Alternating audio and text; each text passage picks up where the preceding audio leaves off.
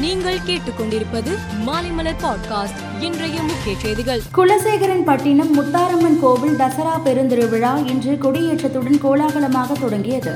கோவில் கொடி ஏறியதும் விரதமிருந்து வந்த பக்தர்கள் நீண்ட வரிசையில் நின்று கோவிலில் காப்பு வாங்கி கட்டினர்.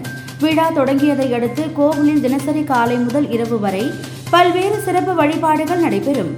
வருகிற ஐந்தாம் தேதி நள்ளிரவு பனிரெண்டு மணிக்கு அன்னை முத்தாரம்மன் சிம்ம வாகனத்தில் எழுந்தருளி கடற்கரைக்கு சென்று மகிஷாசுரனை சம்ஹாரம் செய்யும் சூரசம்ஹாரம் நிகழ்ச்சி நடைபெறும்.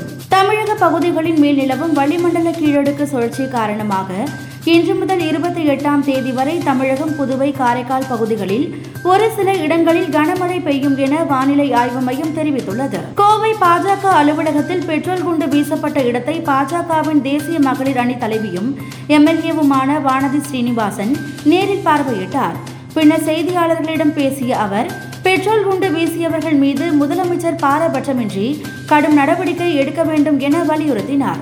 அமைதியை குலைத்துவிட்டு வளர்ச்சியை எதிர்பார்க்க முடியாது என்றும் அவர் குறிப்பிட்டார். திமுக ஆட்சிக்கு எப்படியாவது அவப்பெயர் ஏற்படுத்த சில அரசியல் சக்திகள் தொடர்ந்து பாடுபட்டு கொண்டிருப்பதாகவும் அந்த நச்சு சக்திகளுக்கு எந்த வகையிலும் நாம் இடம் கொடுக்காமல் நம்முடைய பயணத்தை தொடர்ந்து மேற்கொள்ள வேண்டும் என்றும் முதல்வர் மு ஸ்டாலின் கூறியுள்ளார். பாகிஸ்தானின் பலுசிஸ்தான் மாகாணத்தில் இரண்டு ராணுவ தளபதிகள் உட்பட ஆறு வீரர்கள் பயணம் செய்த ஹெலிகாப்டர் விபத்துக்குள்ளானது.